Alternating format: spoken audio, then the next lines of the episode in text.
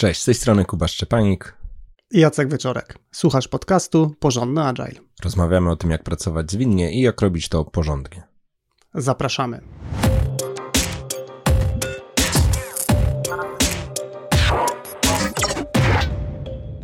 Ostatnio podczas konferencji zwinnej, na której miałem przyjemność e, się pojawić, e, miałem okazję porozmawiać z jednym z naszych słuchaczy.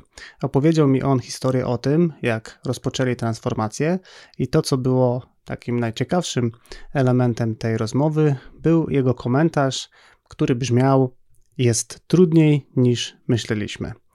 I z kolei my z Kubą pomyśleliśmy sobie, że to jest dobry temat na odcinek. Podzielimy się siedmioma powodami, dla których uważamy, że faktycznie transformacja jest trudniejsza niż ktokolwiek sobie wyobraża, i w drugiej części odcinka damy też sześć porad, jakie mamy dla osób zarządzających transformacją. Zanim zaczniemy, przypominamy, że produkty płatne od nas, rozszerzające merytoryką, którą dzielimy się w podcaście, znajdziesz na stronie porządnaagile.pl łamane na sklep. Dobra, to przechodząc do pierwszej części, jaki jest pierwszy argument za tym, że transformacja jest trudniejsza niż ktokolwiek sobie wyobraża? Najpewniej jako organizacja robisz to po raz pierwszy. Wiele firm, które podchodzą do transformacji, robią to najnormalniej w świecie pierwszy raz. E, słuchając o sukcesach podejścia zwinnego na konferencjach, e, czytając artykuły w prasie czy w internecie, można dojść do wrażenia, że skoro wszyscy to robią, no to to jest e, proste. Natomiast dopiero faktyczne e, rozpoczęcie e, tak złożonej zmiany e, w organizacji może spowodować, że doświadczymy rzeczy, o których nie mieliśmy pojęcia.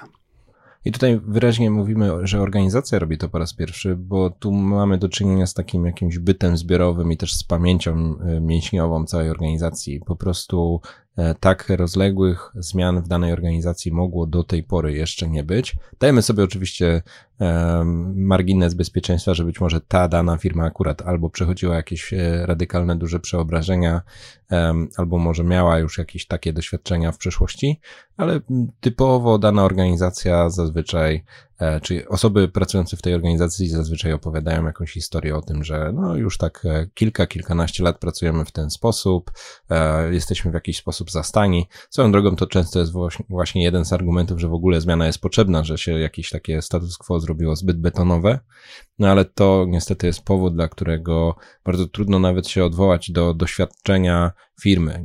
Firma być może nie ma przyzwyczajeń, pracownicy tej e, firmy nie mogą się za bardzo odwołać w przeszłości do jakiejś e, historii sukcesu takiej większej zmiany.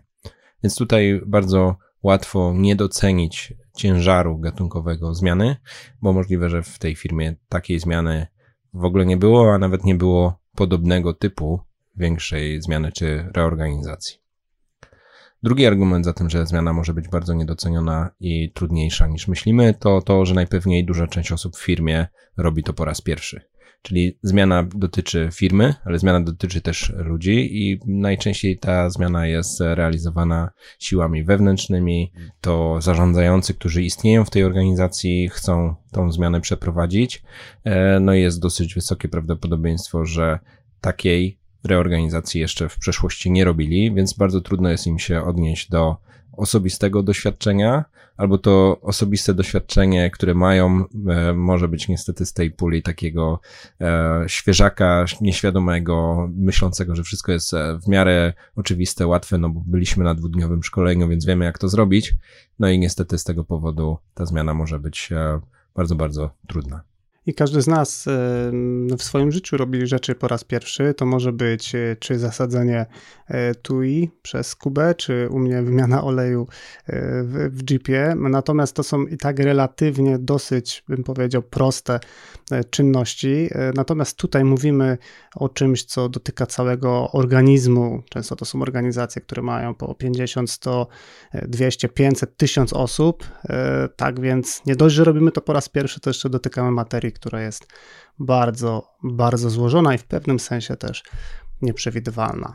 Trzeci argument, e, dlaczego transformacja jest e, trudniejsza niż się nam wydaje, jest taki, że transformacja, e, o której mówimy najczęściej, że dotyczy organizacji, dotyczy też ciebie. czyli o wiele prościej jest dostrzegać elementy do zmiany czy u innych osób, czy w konkretnych obszarach organizacji. Natomiast nieco trudniej przychodzi ta refleksja, że w tym całym procesie zmiany ta zmiana będzie dotyczyła też mnie, e, mojego stanowiska, mojego podejścia do pracy, być może moich postaw, moich nawyków.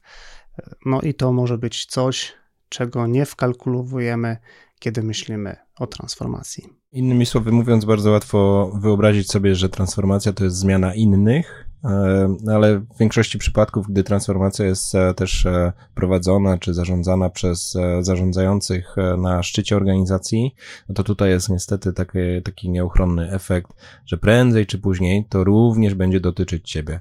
I to może być nie tylko takie zmiany na lepsze, że będzie miło, było jakoś, a będzie jeszcze lepiej, ale to też może być zarówno jakaś zmiana polityczna, zmiana zakresów obowiązków, czyli być może coś stracisz osobiście w takiej zmianie i, i wtedy może być tak, że zabraknie odwagi, zabraknie jakiegoś takiego sta, stanięcia e, przed rzeczywistością i na przykład e, zmiana dostanie jakieś obszary zakazane, albo tematy tabu, albo tematy, do których nie będziemy nawet e, dążyć, no bo tam jest niebezpiecznie, bo tam na przykład osoby zarządzające zmianą mają osobisty interes i nie będą miały się od tego zdystansować ale oprócz takich rzeczy, bym powiedział, bardzo strukturalno-politycznych, no to też jest właśnie ta sfera, o której Jacek powiedział, o stylu zarządzania. Na przykład e, zmiana będzie wymagała dużej, dużej delegacji odpowiedzialności i może się okazać, że nawet nie spodziewałbym się sam po sobie, jak się z tym czuję, że teraz będę miał mniej osobistej kontroli, takiej bezpośredniej, czy możliwości ingerencji, bo wprowadzamy jakieś e, struktury, procesy, praktyki, które powodują, że na przykład e, dużą odpowiedzialność przekazujemy na samo organizujące się zespoły zwinne. Czwarty argument za tym, że e, transformacja będzie o wiele trudniejsza niż myślisz, jest to, że spotkasz się z oporem i to większym niż myślisz. To, że będzie opór w zmianie, to jest, wiele, to jest taki dosyć e, e, zawsze prawdziwy banał. Natomiast e, coś, co e, mnie zawsze zaskakuje, to to, że ten opór będzie znacznie większy, znacznie szerszy i ze znacznie różniejszych powodów, czy takich różniących się od siebie powodów, niż ktokolwiek e, chce sobie to wyobrazić. Tutaj często zarządzający zmianą bardzo nie doceniają to, że ludzie bardzo różnie zareagują na zmianę.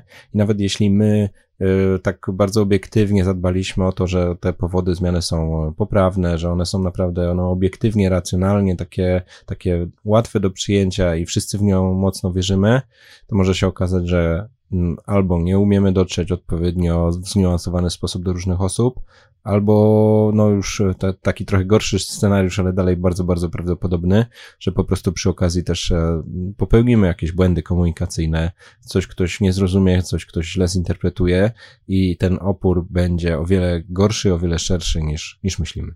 I trochę mm, o temacie komunikowania zmiany mówiliśmy w odcinku 70. Y, natomiast sama ta komunikacja nie rozwiązuje problemu. Ja sobie o tym myślę w ten sposób, że przed transformacją jesteśmy już w jakimś stanie i są osoby y, z różnym poziomem entuzjazmu, są osoby, które właśnie dołączyły do firmy, mają ten tak zwany e, miodowy miesiąc, wszystko jest fajne, wszystko jest nowe.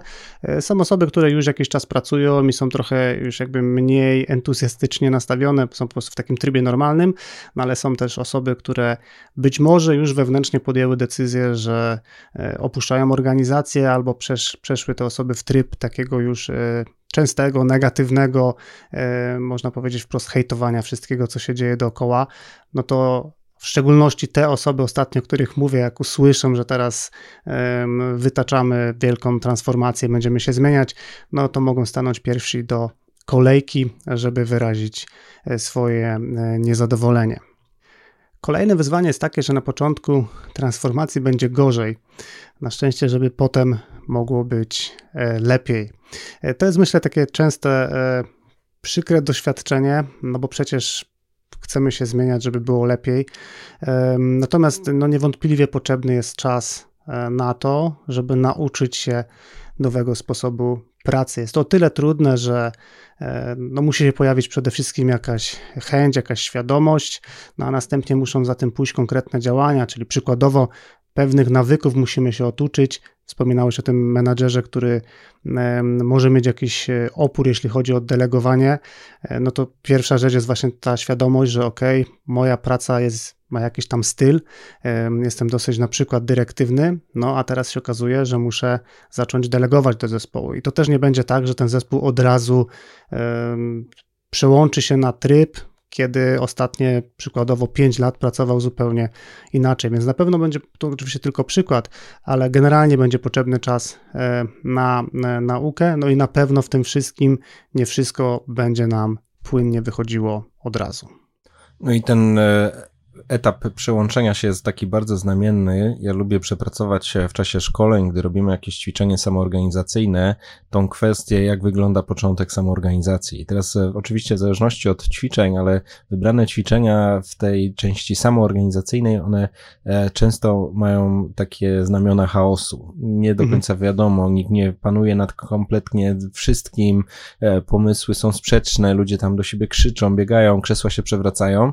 No i na tym etapie, bardzo wczesnym, ta samoorganizacja wygląda znacznie, znacznie gorzej niż e, jakiś taki tryb pracy bardzo poukładanej, gdzie jest jakiś lider, który ma pełną odpowiedzialność i doskonale wie, co ma zrobić. I w mikroskali ten efekt chaosu początku samoorganizacji, on się później bardzo mocno powtarza, czy z jakimś takim refrenem, czy melodią, którą, w którą, która jest grana w organizacji, która przechodzi transformację. Początkujące zespoły są trochę nieporadne i sobie depczą po piętach, wzajemnie może product nie umieją dobrze synchronizować pewnych rzeczy, zespoły na razie nie są chętne tak bardzo brać odpowiedzialność na siebie, więc być może e, pewne rzeczy się nie realizują. W wybranych organizacjach, które do tej pory były przyzwyczajone do tego, że pewne rzeczy po prostu jakimś mocniejszym e, zarządzeniem czy jakąś interwencją menedżerską były doprowadzane do skutku, teraz nagle e, zaczynają odkrywać, że to było zawsze bardzo kiepskie rozwiązanie, że nigdy ludzie się nie nauczyli pewnych rzeczy. No i na przykład e, pewne terminy są zawalane, pewne jakościowe procesy są niedotrzymywane, no bo przestały działać stare metody, no ale jeszcze nie, nie do końca pojawiły się, czy nie, nie zafunkcjonowały, czy ludzie się jeszcze nie nauczyli działać e, właśnie w takim klimacie zwinnych zespołów. Więc e, długa historia i wiele przykładów. Nie mówię, że w każdej, w każdej firmie czy w każdej organizacji wystąpią wszystkie te zjawiska jednocześnie, ale szczerze mówiąc bardziej bym się spodziewał, że nastąpią niż, że nie. E, czyli ten taki optymizm, że wchodzimy z agilem, który jest samym dobrem, super, że go mamy i super, że jest entuzjazm, ale bądźmy też bardzo czujni na, czujni na to, że ten agile, czy to uruchomienie zwinnych zespołów pojawi, jakby spowoduje też e, pojawienie się zjawisk, e, których e, no, nie spodziewamy się, czy może jednak nazwijmy je, będą negatywne. No i ten dołek jest e, przerażający. To znaczy, jeśli nie byliśmy na niego gotowi, to może się okazać, że to jest ten moment, gdy zrezygnujemy. No fajne, fajne agile, ale jednak zespoły przestały dowozić. To wycofujemy się z agile'a. Zespoły przestały dowozić, bo po prostu na, w ogóle się muszą tego nauczyć, nowych narzędzi, nowych podejść, nowych struktur, powodów może być cała masa, więc no nie interpretujmy tego przejściowego dołka rozpoczęcia pracy po nowemu jako powód, żeby się wycofać. Przedostatni argument za tym, że transformacja może być e, trudniejsza bardziej niż ktokolwiek sobie wyobraża, to to, że nie ma gotowej recepty i każda zmiana jest unikalna. Czyli czasami jest taki uspokajający argument, e, czasami niestety, ale suflowany przez e, konsultantów, którzy gdzieś tutaj próbują doradzać. Czasami wynika to może z osobistego doświadczenia, że jakaś osoba już realizowała jakąś zmianę no i przeszła te trudne etapy, więc wie już, jakie jest rozwiązanie. Czyli tutaj jest takie marzenie o tym, że jest e, gotowe rozwiązanie zagadki, czy gotowy sposób przejścia przez e, grę komputerową, ale niestety to jest taka gra komputerowa jak e, Diablo 1, że te poziomy są niestety ale generowane losowo i one są za każdym razem inne. Czyli nawet jeśli organizacja jest e, w tej samej branży, co ta poprzednia firma tego konsultanta, doradcy albo moja, bo byłem menedżerem w poprzedniej firmie, nawet jeśli to jest e, podobnej wielkości skala problemu, podobnej wielkości punkt startowy, to dalej jeszcze nie oznacza, że dojdziemy też na metę identycznym rozwiązaniem. E, tak naprawdę tych czynników wpływających jest taka mnogość i też e, stan rzeczywistości może być tak różny, że tutaj niestety, ale trzeba w ciemno założyć, że te rozwiązania nie będą takie same Kuba niechcący mówiąc o Diablo 1 zdradził ile mamy lat, natomiast ja chciałem powiedzieć o ostatnim argumencie, e, czyli transformacja potrwa dłużej niż myślisz. Mówiliśmy o dołkach, mówiliśmy o tych wszystkich problemach, które mogą e, wyjść po drodze, no ale oprócz tego oczywiście dzieją się, e, bądź powinny się dziać przynajmniej rzeczy pozytywne. Natomiast wchodząc w zmianę zwykle nie mamy pełnej świadomości wszystkich obszarów, które będziemy e, dotykać i mam bardzo takie świeże doświadczenie e, ze wspierania e, zmiany w jednej z organizacji, gdzie widziałem entuzjazm na początku grupy, która była odpowiedzialna za zarządzanie zmianą, takiej grupy ambasadorów I też potem stopniowo obserwowałem, może nie tyle jak stają się coraz bardziej smutni, co jak dochodzi do nich, e, że tak naprawdę dotknęliśmy tylko wierzchołka góry lodowej i te 10%, które było widać, sobie powiedzmy jakoś tam opanowaliśmy, natomiast pod wodą cały czas czeka e, te pozostałe 90% lodowca. E, no i ta świadomość, ile tak naprawdę tych obszarów jest, zaczęła też ich e, dosyć płynnie prowadzić do refleksji. Nie zrobimy tego do końca roku, czy nie zrobimy tego e, do połowy kolejnego, tylko że to jest trochę trochę dłuższa przygoda i wydaje mi się, że do końca nie mieli świadomości, że ta wycieczka nie ma wyraźnej stacji końcowej. I to, że to nie ma stacji końcowej, to już nawiązuje do dosyć starego odcinka, który już dawno temu nagraliśmy, gdzie udowadnialiśmy tezę, że transformacja to niekończący się proces, a nie projekt czy etap. E, jeśli jeszcze nie znasz tego materiału, to zapraszamy pod e, adres porządnyagile.pl łamane na 4, e, no bo to jest czwarty odcinek tego podcastu, gdzie poruszyliśmy właśnie te kwestie. Wracając jeszcze do, do merytoryki tego ostatniego argumentu, to jest e, często pułapka i taka trochę mikrowersja, powtórzę, e, argumentów z tego odcinka czwartego. Czasem jest pułapka myślenia o transformacji jako projekcie. No i ta pułapka to jest e, niestety pułapka założenia, że po pierwsze znamy zakres, czyli te wspomniane Jacka 10% wierzchołka góry lodowej, który widać.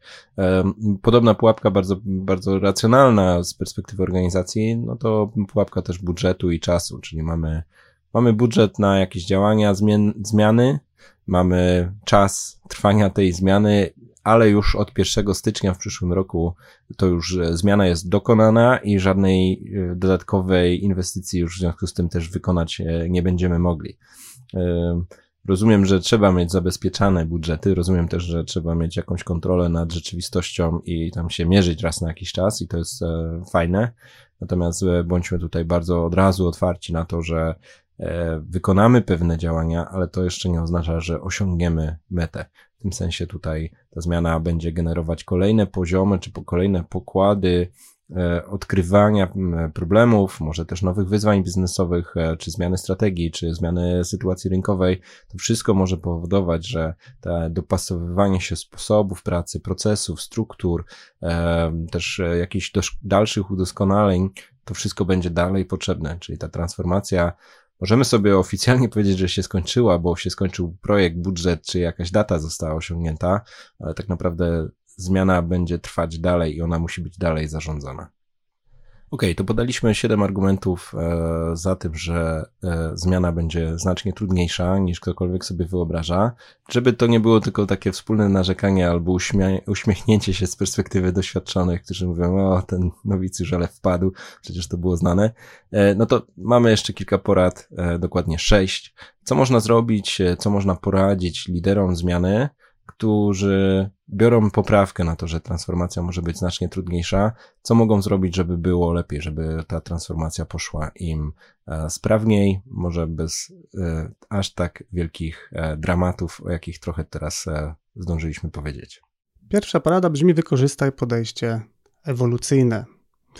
Czyli z góry możemy założyć, że pewne rozwiązania, które wybraliśmy w pierwszym kroku, będą się zmieniać i będziemy do nich wracać i będziemy je poprawiać.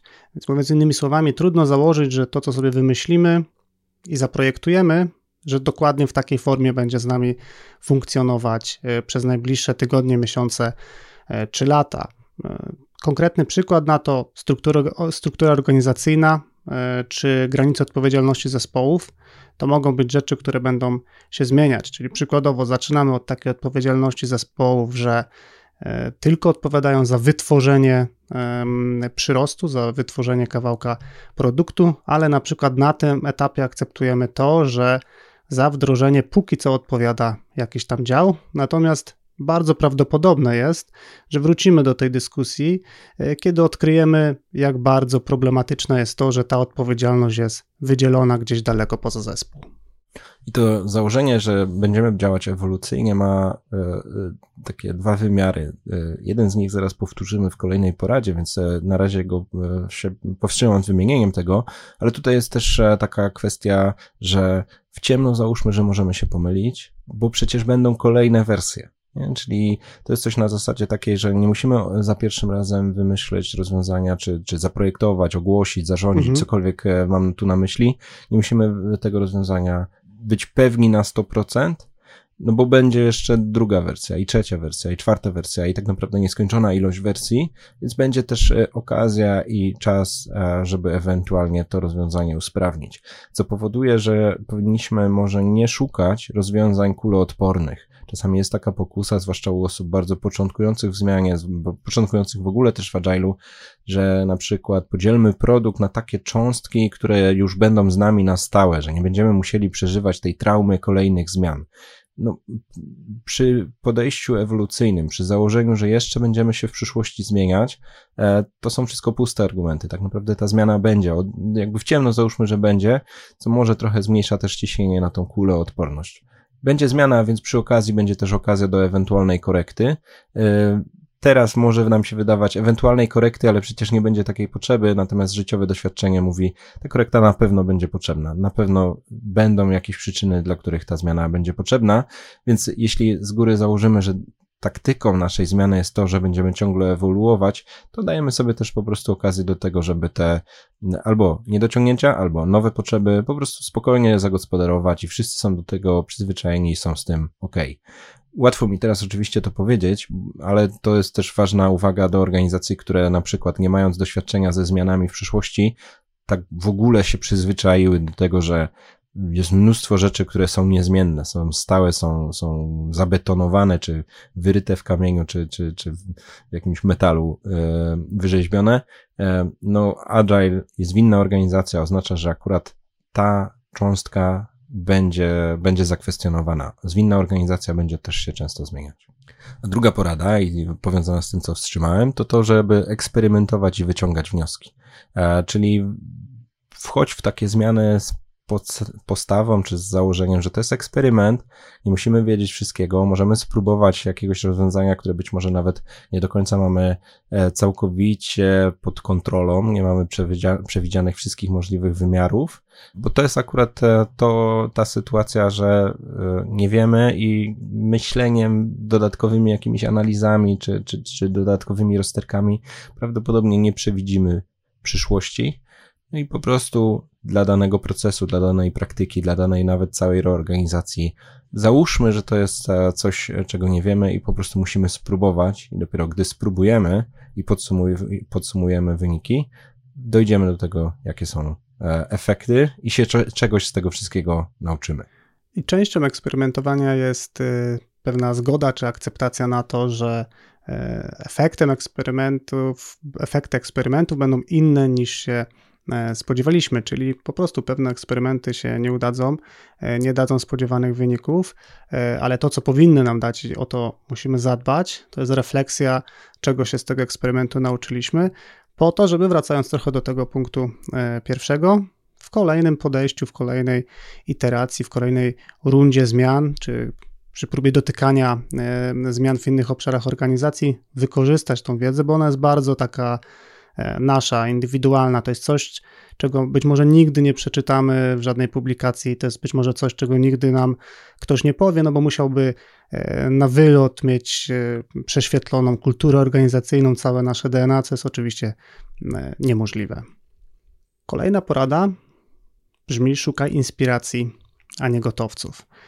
I tak jak dobrze jest mieć jakiś punkt odniesienia, czyli pewnie dobrze jest znać na przykład e, frameworki do skalowania, mm, tak trudno nam z ręką na sercu zarekomendować, żeby używać ich jeden do jeden. Natomiast nadal jest jakby cała masa inspiracji i podejść, które możemy z takich gotowców czerpać, ale z mojej perspektywy raczej po to, żeby mieć świadomość, jak można do tego podejść, i dopiero na bazie pewnej refleksji, przemyślenia, dyskusji zastanowić się, który z tych elementów będzie pasował do naszego kontekstu i do naszej organizacji. Czyli wiąże się to ładnie z dwoma poprzednimi punktami. Y, czerpmy tych inspiracji z istniejących modeli, praktyk, e, nawet z takich, których byśmy pewnie nie rekomendowali, czyli chociażby Safe czy e, implementacja modelu Spotify, ale znajmy te modele, znajmy te rozwiązania, znajmy praktyki, które tam funkcjonują, po to, żebyśmy umieli zrozumieć, e, jak my chcemy swoją własną organizację ewoluować, czy jakie eksperymenty chcemy zrealizować. E, czyli w tym, w tym jakby łącznie traktując te trzy porady, które wymieniliśmy, e, jeśli jakaś praktyka brzmi nam obiecująco i poznaliśmy ją w jakimś modelu, no to metodą eksperymentu spróbujmy jej na jakimś wycinku naszej organizacji, wyciągajmy wnioski, czy to działa i dalej ewoluujmy. Może akurat tak się nam trafiło, że ta praktyka będzie nam pięknie rozwiązywać nasz problem, a może po odpowiednich e, korektach i modyfikacjach akurat będzie dzięki eksperymentom lepiej dopasowana do naszego kontekstu. Natomiast wymiar tego szukania inspiracji, a nie gotowców ma też w tym, żeby nie kopiować też gotowych rozwiązań czy gotowych historii z innych organizacji. Tutaj e, dużo dobrego mogę powiedzieć o tym, żeby łączyć się z osobami z innych organizacji, które mają podobne historie do naszej, e, podobną, podobny przebieg. Być może są na przykład kroczek lub dwa dalej w jakimś e, rozwoju e, i tutaj liderzy takiej organizacji łączący się w jakimś zaufaniu, w jakimś takim gronie dobrej, takiej prawdziwej wymiany wiedzy, nie tylko tych dobrych historii i takich powiedzmy politycznie poprawnych e, historii sukcesu, ale też o tym, co jest ciężkie, co nie wyszło, jakie praktyki okazały się być e, nie aż tak e, obiecujące. To wszystko powoduje, że możemy się bardzo dobrze, bardzo mocno zainspirować no i dać sobie do myślenia, to znaczy te inne osoby, ci, ci, ci liderzy innych organizacji, oprócz dania nam podpowiedzi, mogą też nam odpowiednią ilość pytań zadać, które dadzą nam do myślenia. Być może pokazać takie sfery, o których do tej pory nie myśleliśmy, co wraca do tej góry lodowej z Jacka e, analogii, bo być może te osoby, które są parę kroków dalej albo atakują temat z trochę innej strony, mogą nam pokazać pewne rzeczy, o których nawet nie pomyśleliśmy.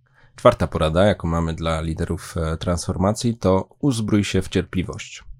E, transformacja będzie długo trwała, o tym mówiliśmy mocno w e, pierwszej części tego odcinka i nieuchronne jest to, że będą te gorsze momenty, że będzie taki moment już troszkę zniechęcenia.